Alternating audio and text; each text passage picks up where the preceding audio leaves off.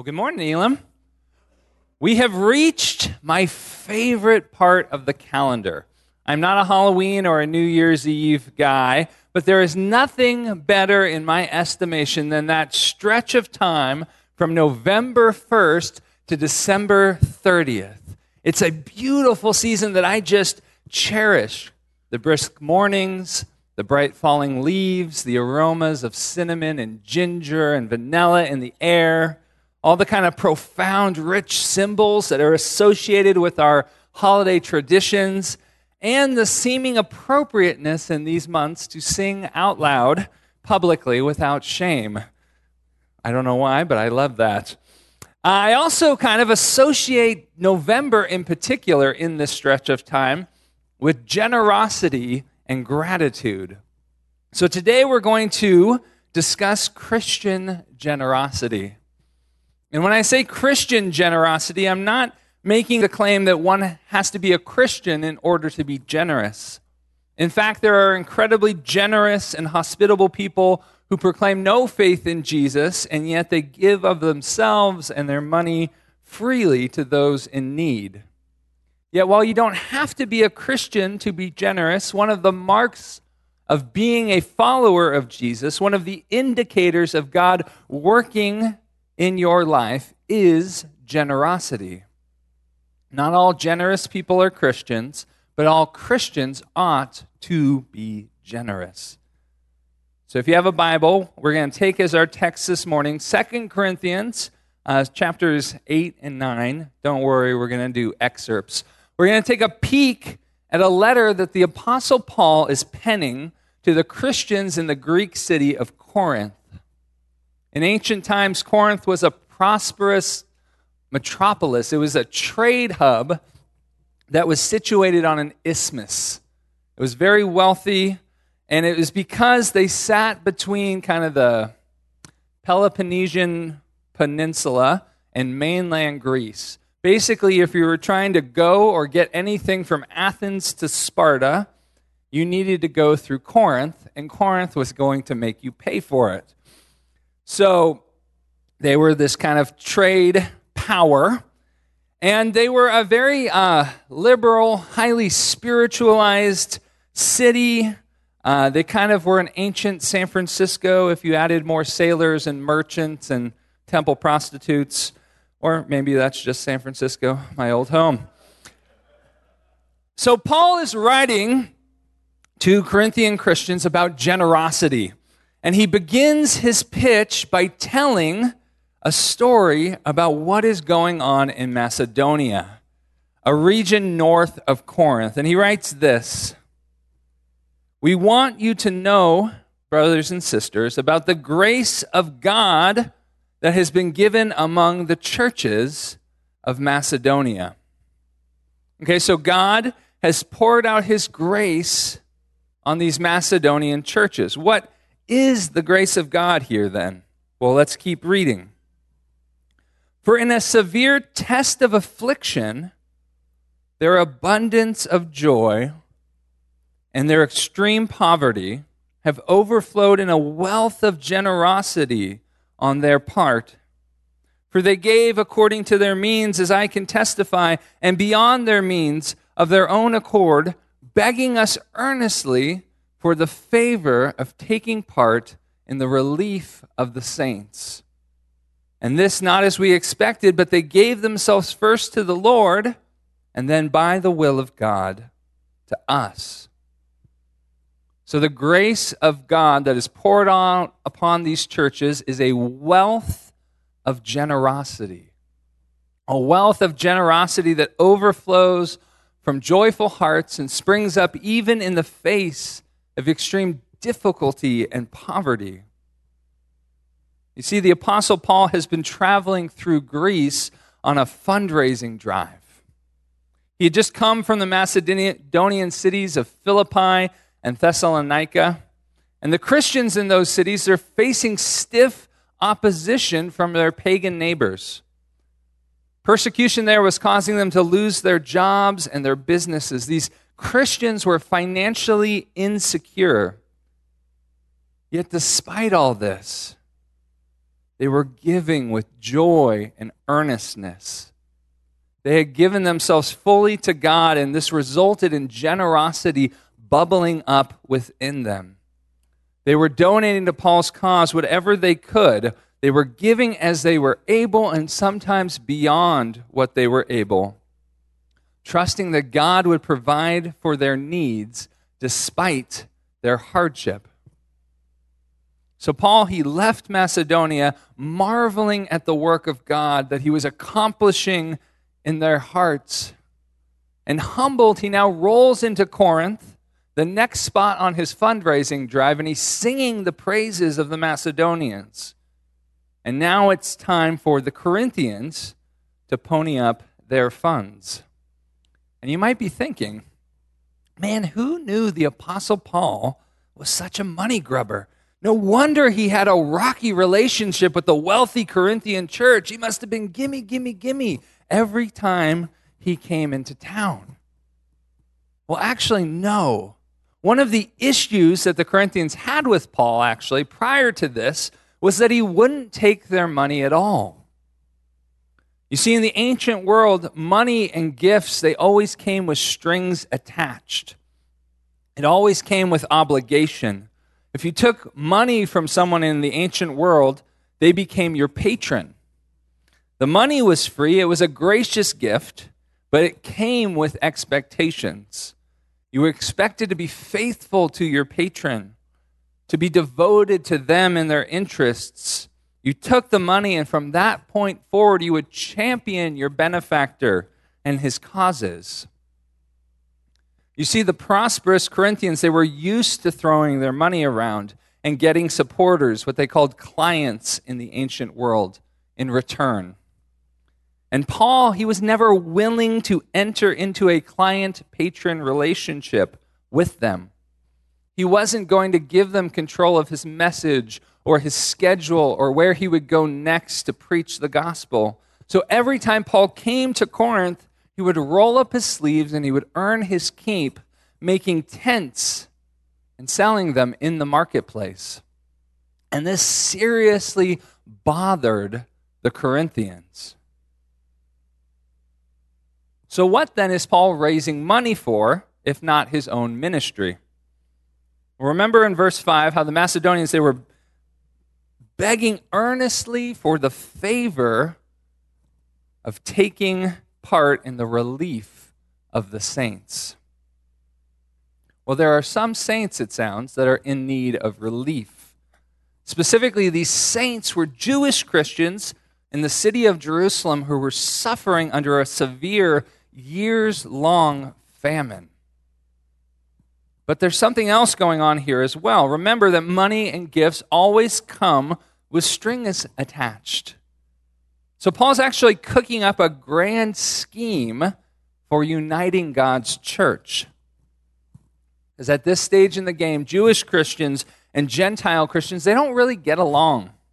They come from different cultures, different religious backgrounds, the Jewish Christians are suspicious of these former pagans who have now placed their faith in Jesus. They weren't Jews like Jesus was. They don't celebrate the same holidays that Jesus celebrated. They don't keep the Jewish food laws. They buy meat in the marketplace that just the day before was sacrificed on some pagan altar.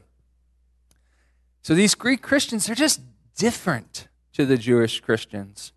And sure, they're claiming to follow after Jesus faithfully in their own way, but things don't look like the, what the Jewish Christians are used to. So tensions and suspicions are incredibly high. Yet Paul sees the famine as an opportunity to knit together the Jewish Jerusalem church and the Gentile churches of Greece.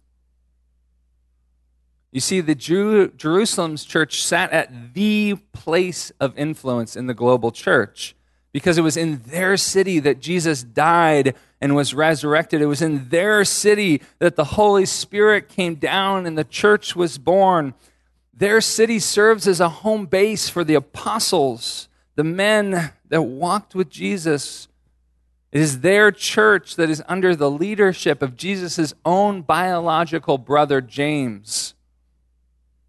So that the Jewish Christians are like the true born children, the true born sons and daughters of God. While in contrast, the Greek Christians feel like the kind of the redheaded stepchildren in God's family. Yet, despite their difference in status, at this current moment, the Jerusalem church is in dire need, and that dire need presents an opportunity. A generous gift from the Greek churches could bind Jewish and Greek Christians together in relationship. Remember, gifts and money always comes with strings attached, and Paul is banking on those natural strings to unite these two disparate communities. And he lays out his reasoning in the next chapter. In verse 12, he says, For the ministry of this service, which is his collection for the Jerusalem church, it is not only supplying the needs of the saints, but it is also flow, overflowing in many thanksgivings to God. By their approval of the service, that's the Jerusalem Christians, they will glorify God because of your submission that comes from your confession of the gospel of Christ and the generosity of your contribution for them and for all others.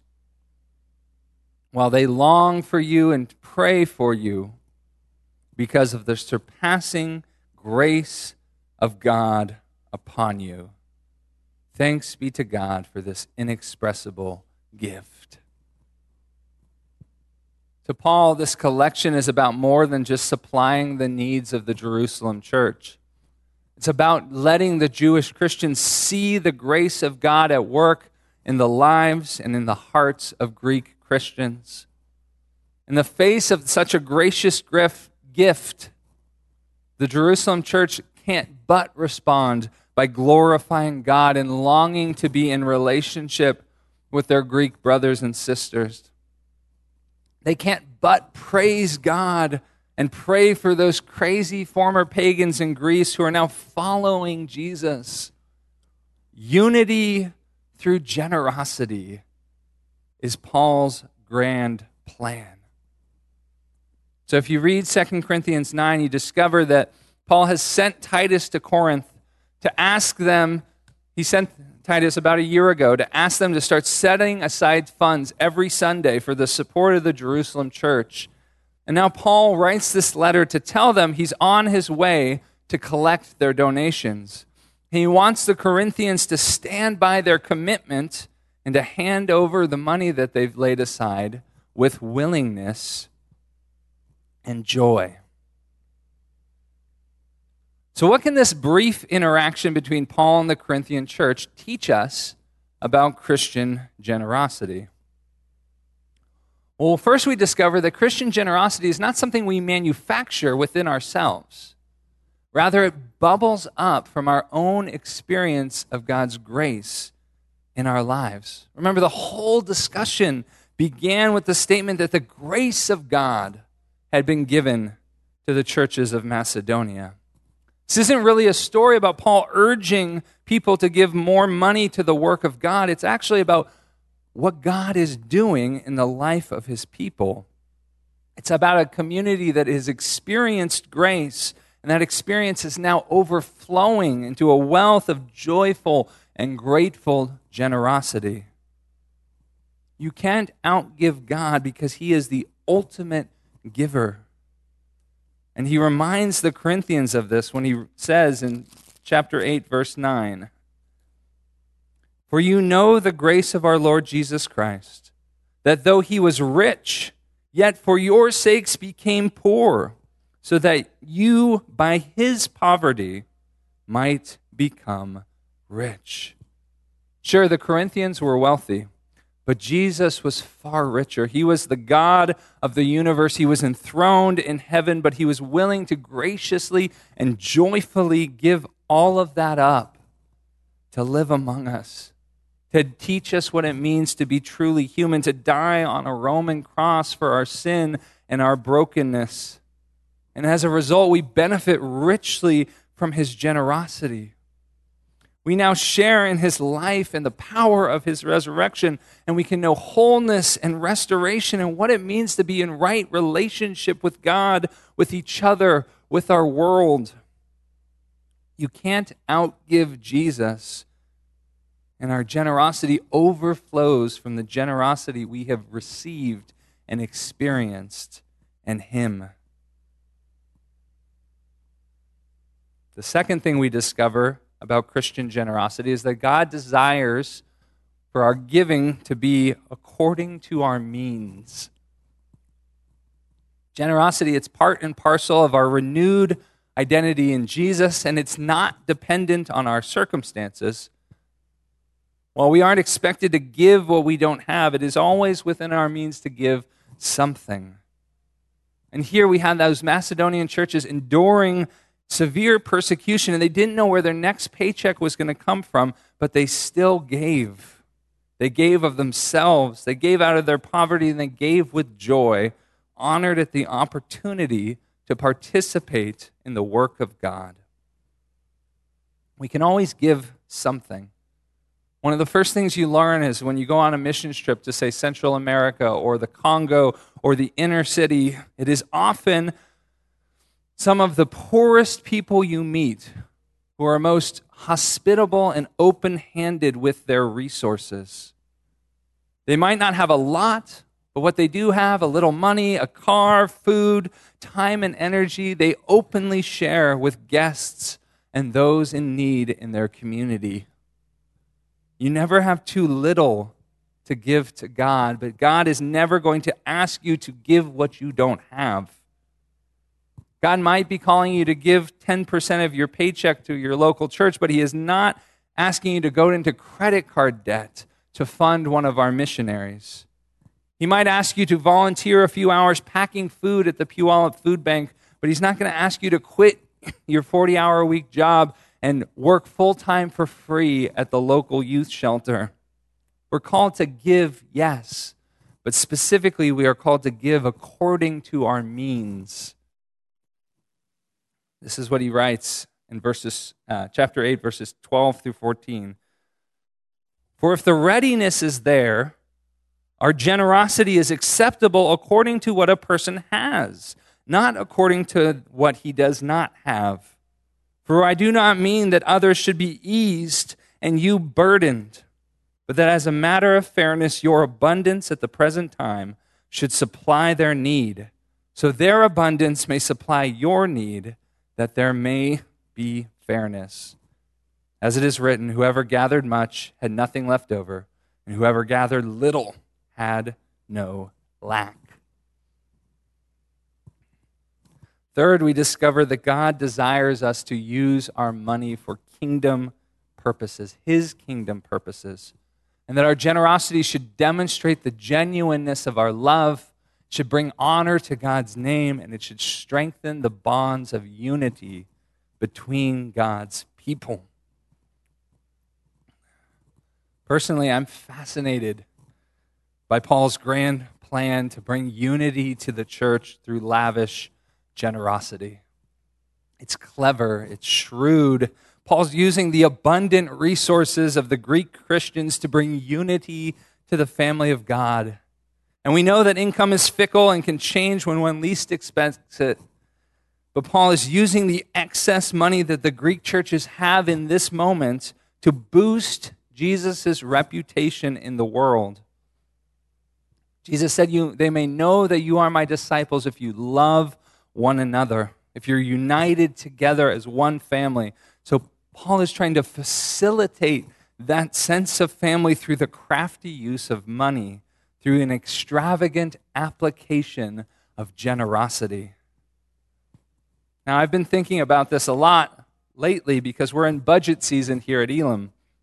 And next week, we're going to publish our proposed budget for 2024 and mark your calendars. The ever exciting budget Q&A will be November 26th after service. But as ministry leaders, as elders, and we've been wrestling through these things, and we realize that it's more about just asking the simple question of stewardship. Hey, are we doing the best that we can to keep costs down to the glory of God? And yes, that is important, but we also have to ask is our generosity strategic and creative? Does the way we put use to use our funds have a significant impact for God's kingdom? Does it enable us to more effectively spread the gospel? Is it boosting Jesus' reputation in our community and world? Is it knitting the family of faith together? Is it demonstrating the genuineness of our love? Righteousness is not defined by how effectively we pinch our pennies.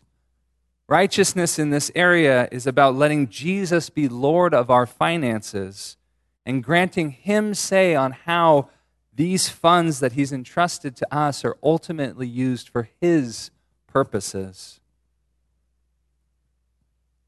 So now I think it's time for us to reflect on our own generosity.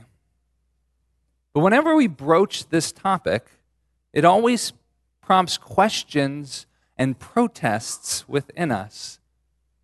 So I want us to kind of go through some of these rapid fire. For example, does the New Testament command us to tithe? Well, no.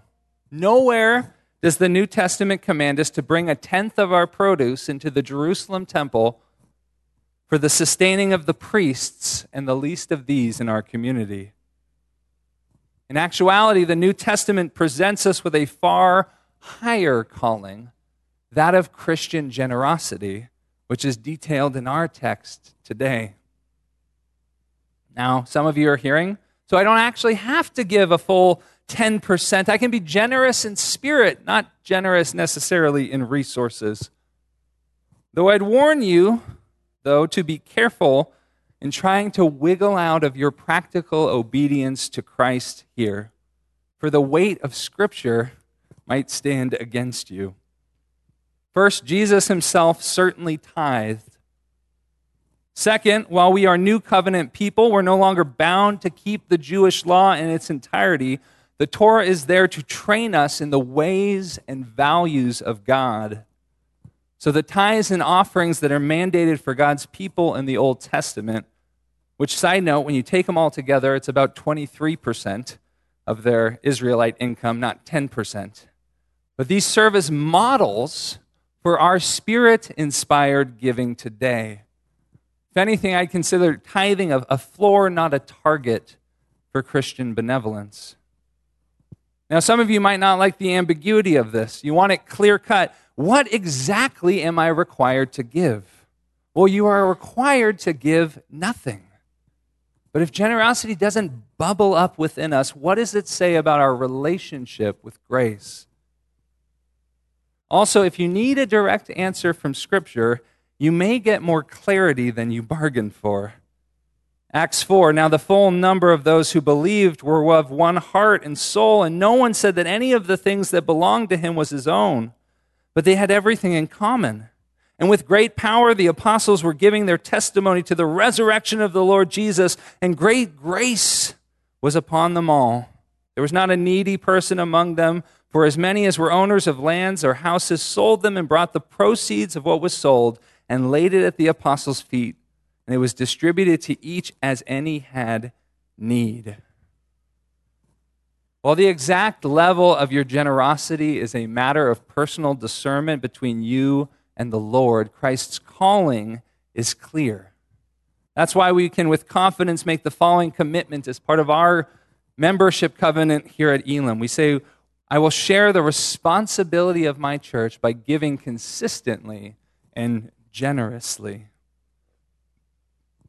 Yet, as we broach this, we must admit generosity spurs within us an intellectual protest. Does God really need my money? I'll let the Lord answer that. Psalm 50 For every beast of the forest is mine, the cattle on a thousand hills. I know all the birds of the hills, and all that moves in the field is mine. If I were hungry, I would not tell you, for the world and its fullness are mine. He's thinking of the sacrifices in the Old Testament. Do I eat the flesh of bulls or drink the blood of goats? No, offer to God a sacrifice of thanksgiving and perform your vows to the Most High.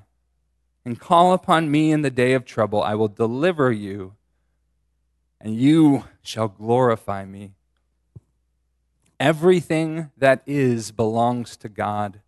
He does not need us to meet his needs, but he does call us to give sacrifices of thanksgiving, to be true to our commitments to the Lord, not necessarily for his sake, but for our sakes and for the sake of his kingdom. You see, the truth is, generosity is a gift that saves us from harm. This is Proverbs 38 through 9. Give me neither poverty nor riches.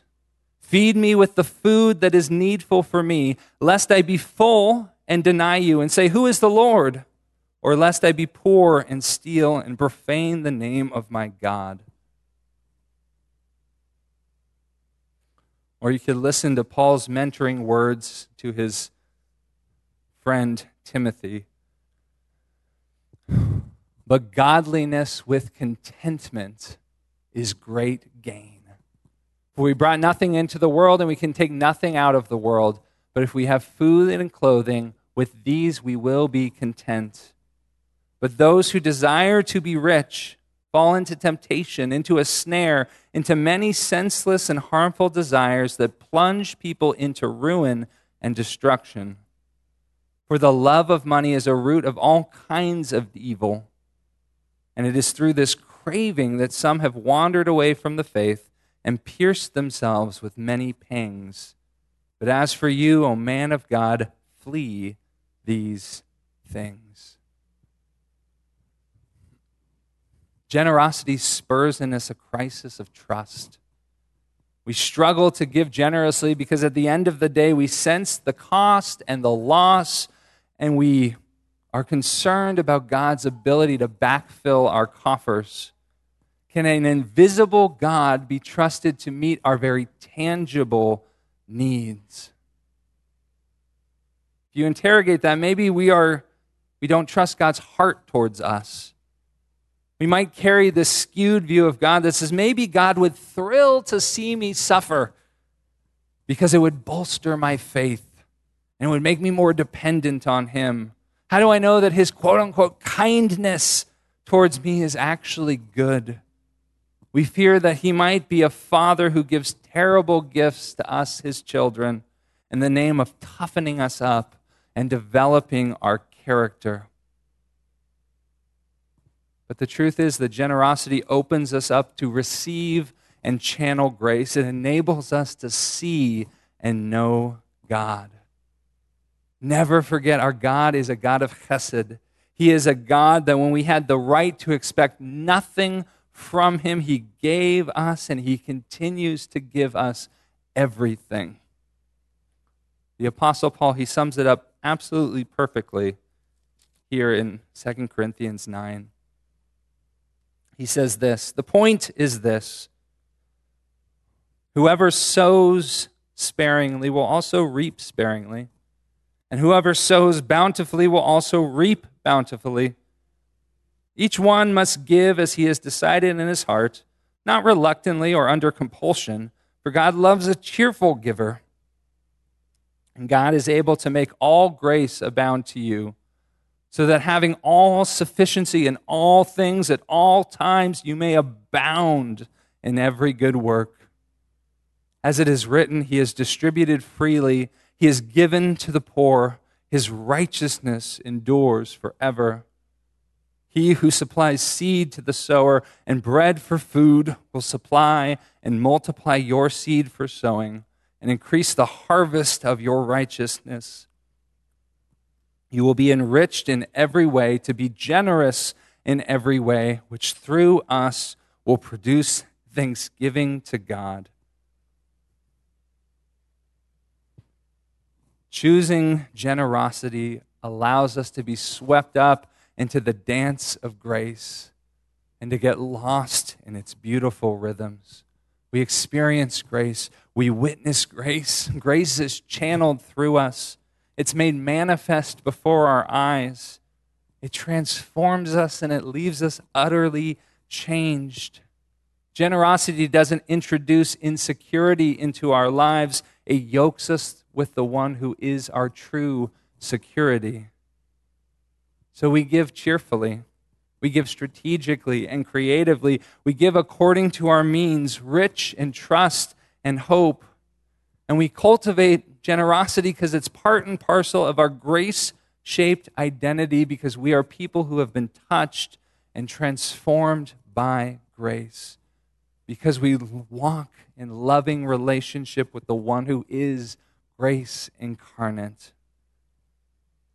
And it is our rhythm at the start of every month to, to end our worship at the table of grace.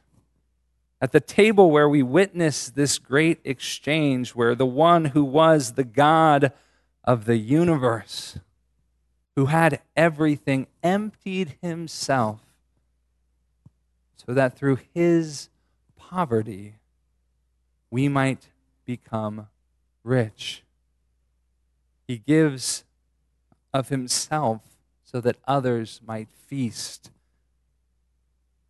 And that is the invitation that we are given as well to get caught up in that life and that dance of grace so that even in giving we might experience plenty. The, the men and I on Wednesday nights, we did the, uh, the feeding of the 5,000, and Jesus asked them to, to give their very last morsel which he broke and he blessed and he distributed for the sake of others. And yet it came back to them with a basket of leftovers overflowing. And that's the beautiful mystery of grace. He gives all, and it overflows to us. And he says, Walk with me in this. When you give, it will overflow. The dance of grace will continue, and the world will be changed by my love and my heart and my work which we celebrate right here at this table. So let us pray as we come. Oh, generous God, you gave us a free gift, your very self. But even this gift has now bound us to you. It has changed us. It has linked our lives to yours. It cost us nothing, but now we are forever in relationship with a God who loves us, with a God who gives everything so that we might be made new, so that the world might be made new, so that this broken earth might experience heaven. Come down. Lord, as we come to this table, may the tangibleness of this tiny feast remind us of the real cost of your broken body and your spilled blood. In Jesus' name, amen.